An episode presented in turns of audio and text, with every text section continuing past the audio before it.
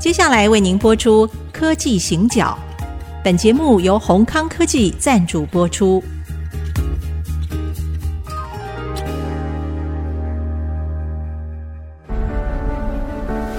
从区域情势、产业变迁到文化体验，娓娓道来全球供应链的故事。欢迎收听《科技行脚》。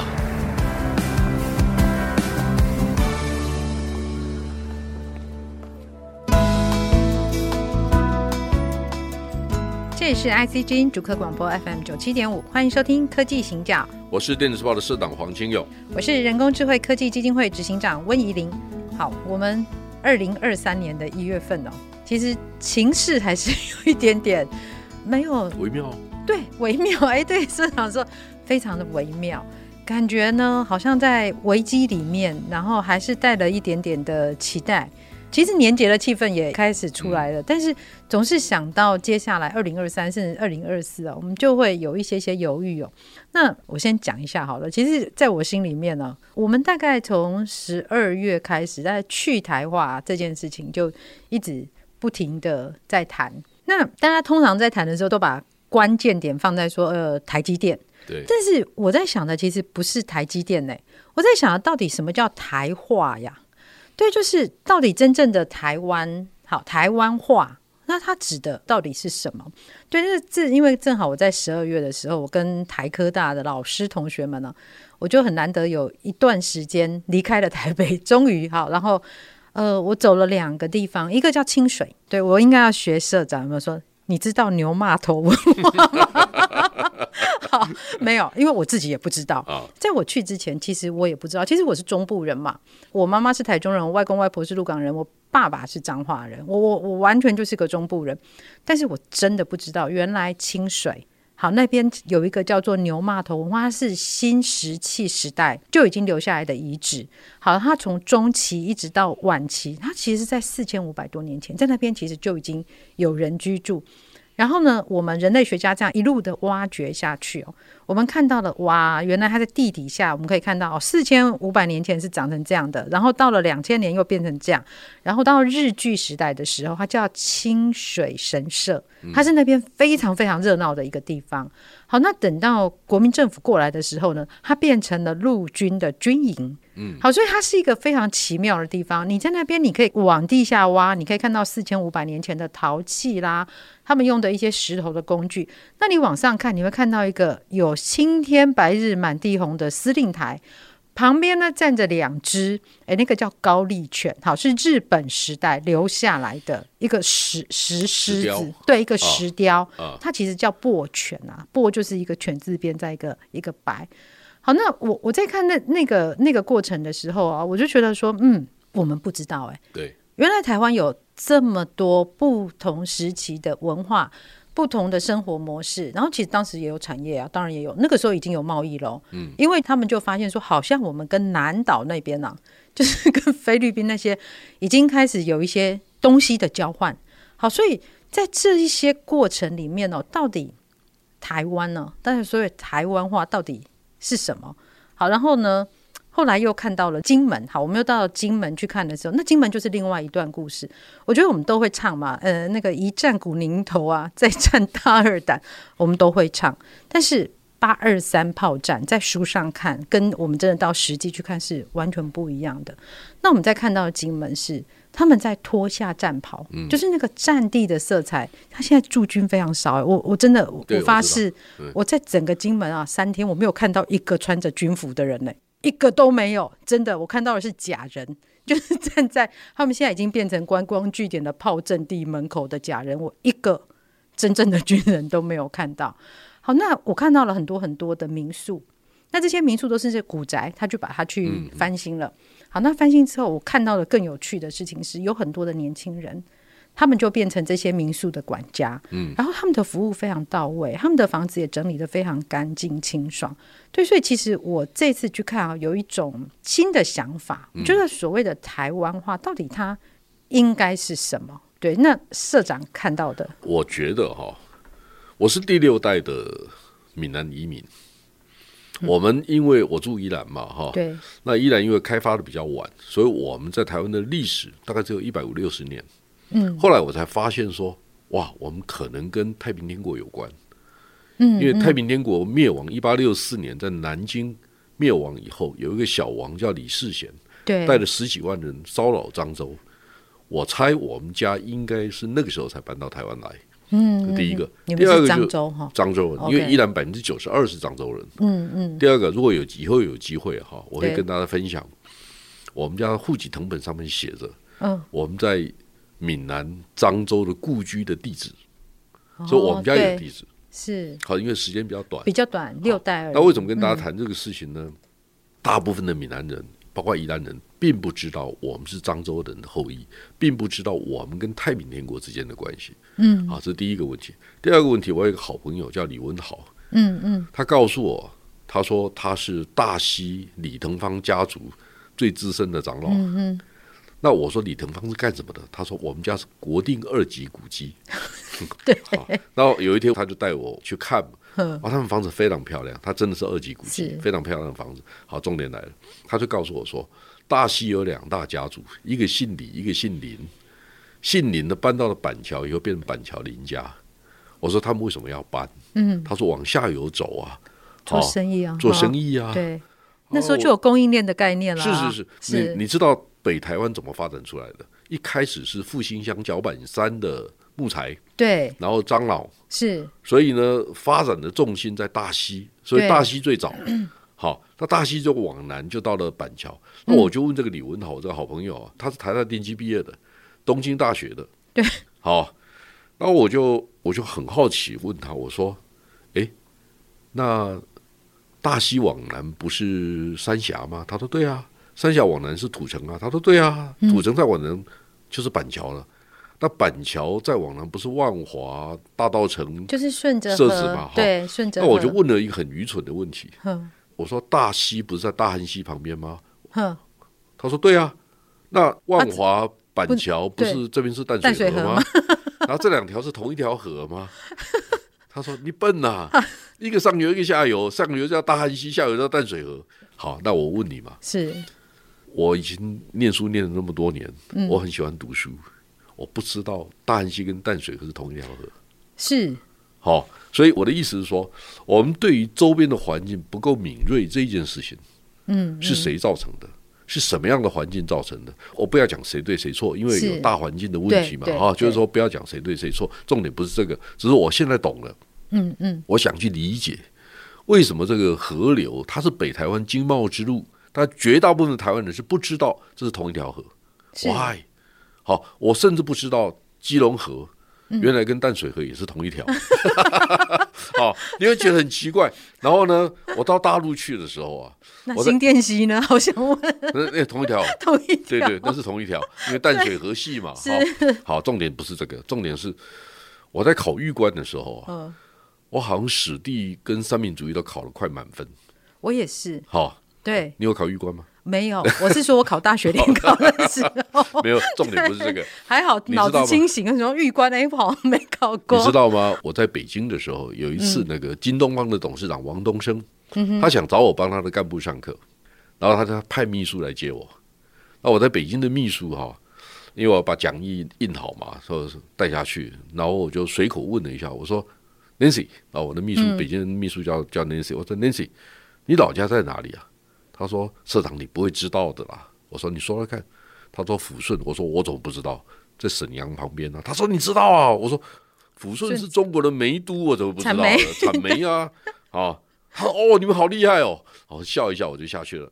就下去，王东升的秘书来了。我也顺口又问了，我说：“哎，你老家在哪里？”他说：“社长，你不可能知道。”我说：“你说说看。”他说：“我们我老家在河南。”嗯，我说河南什么地方？他说焦作。我说焦作也产煤啊。他说你怎么知道？我们都有背过。不是不是，我就告诉他说 焦作啊，焦作产的还是无烟煤。这就专业了。然后他就愣在那边，他说你们台湾人都知道。我说书念得好才知道。开玩笑哈，我只是开玩笑，我只是说好，我们对于大陆这个细节的历史，我们知道，我们知道地理的条件，但是我们不知道身边的事情。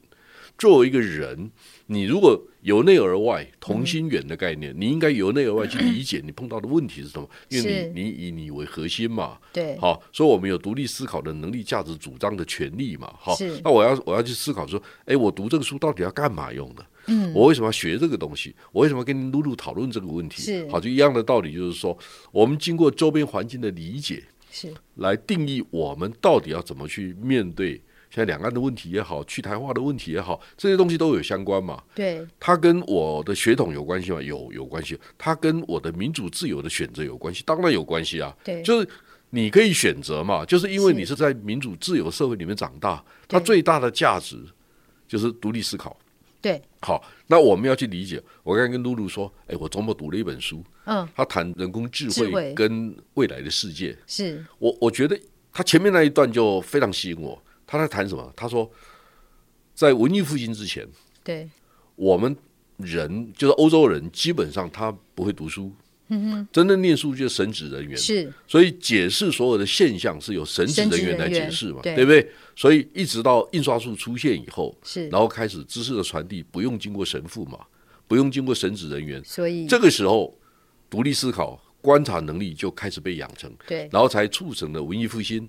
文艺复兴的重点就是我透过美术、透过建筑、诗歌来定义我对这个事情的敏锐度、感觉、想法是什么，我的主张是什么。所以你会发现说，西方人从十五世纪文艺复兴以后这一路走过来，为什么他们对生物？对植物、对动物的啊，比如说，我们知道在那个高雄有不是有个领事馆吗？对，那个副领事叫史文侯嘛。嗯嗯，好，应该是他嘛，哈。对，他是副领事，他是台湾的植物学、生物、动物学、生物学的专家。嗯嗯。那为什么你可以看到哈？你当你去了香格里拉，好，云南，你去了四川，你会发现说，哎，那个走那一段路的洛克。他沿路也在收集相关的资料，他们是习惯是好。还有呢，我曾经读过一本书，是冯玉祥回忆录。嗯，那个军阀，冯玉祥是，他是个丘巴将军呢、啊，他就是小时候没没念书，然后他慢慢自学的哈。对，他他他说他他在袁世凯底下嗯当官的时候，经常从天津出差到北京，他就觉得他在天津到北京的火车上，他是书里面写的，他说他看到一个现象，他说西方人。男人呢、啊，看报纸、看书；是女人织毛线。是他中国人呢，对，吃饭干什么？啊，男人嗑瓜子，然后女人打小孩。他他就这样描述嘛，哈，就我们没有这个习惯。是是，所以其实，在一整个我们在看这个文化的脉络的时候，从了解自己开始，它非常的重要，因为它会影响到我们后面对未来很多未知。的判断，我们先休息一下，待会儿再回来。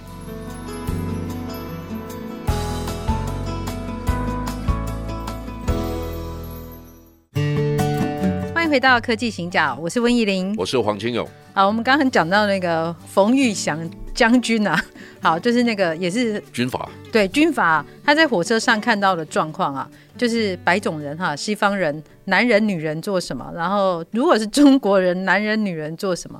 那其实我们可以发现，他们整个在一个呃，不管是在生活经验的累积，或者是他们整个知识系统的建立上面，我我觉得他们是一个循序渐进的，而且是就在生活里面落实。他他是养成习惯的，是他的思考逻辑、生活的习惯都是这个。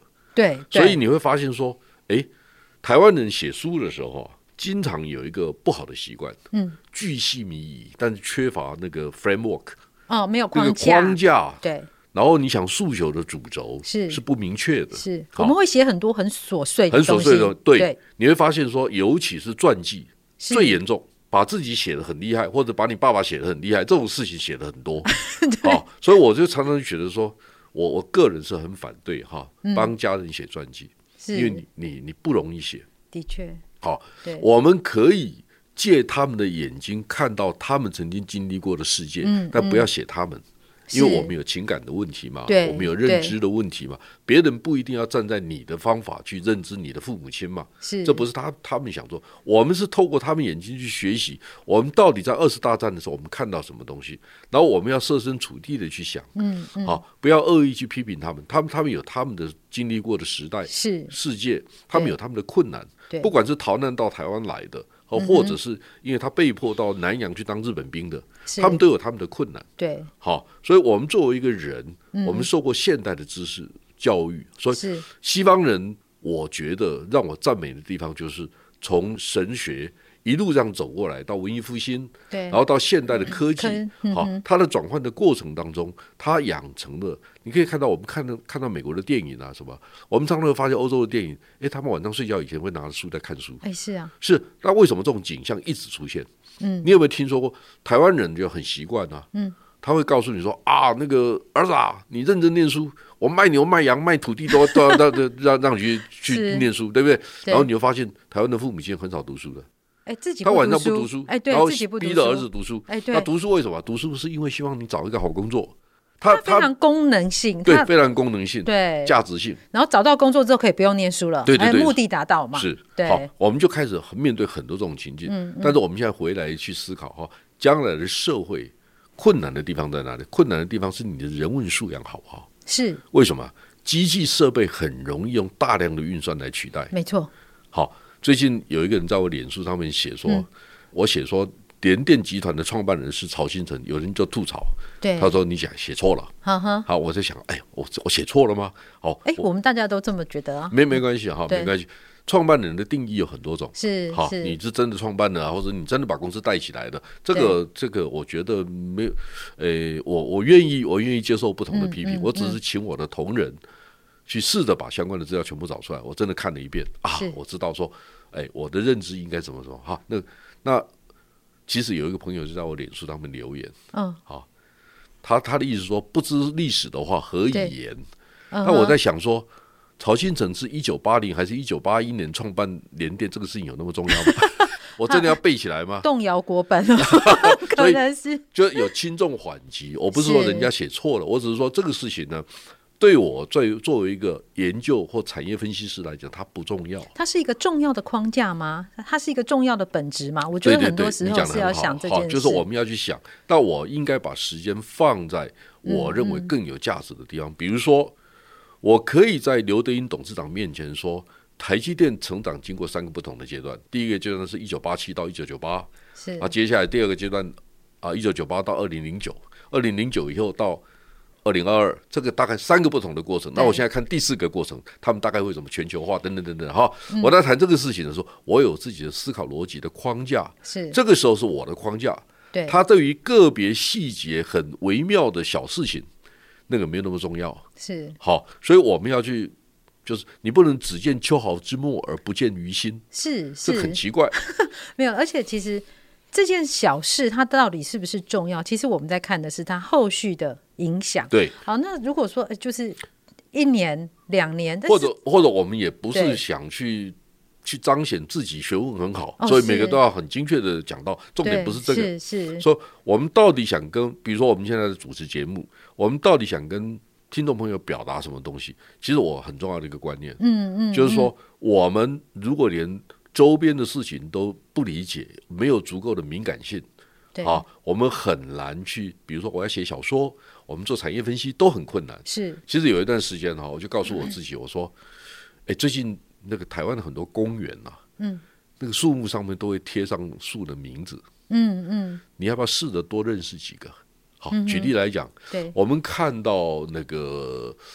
最近一两百年哈，影响美国人对万物变化的理解，有几本很重要的书，嗯，《湖滨散记》啊，是。对不对？说那这这几本书其实都都是很好的书，是。他会告诉你说春夏秋冬到底什么鸟会来，什么什么树会长出来，几几月会会怎么样？你当你对这个事情有更多的理解的时候，嗯，真正限制你想象力的，不见得是贫穷，是。其实对于我们这一代啦，好，或者是甚至到我们的下一代来说，啊，常常限制我们想象的，往往是我们受教育的那样的一个旧的框架，那个传统框架，告诉你不要改变的框架。对对，那那个常常才是真正，因为我自己比较是不按牌理出牌的人，所以我小的时候啊，我小时候很容易被老师讨厌。嗯、那老师的讨厌就是。老师出了一张社会考卷，没没有关系，我一直到很大，老师还是很讨厌。我觉得好安慰。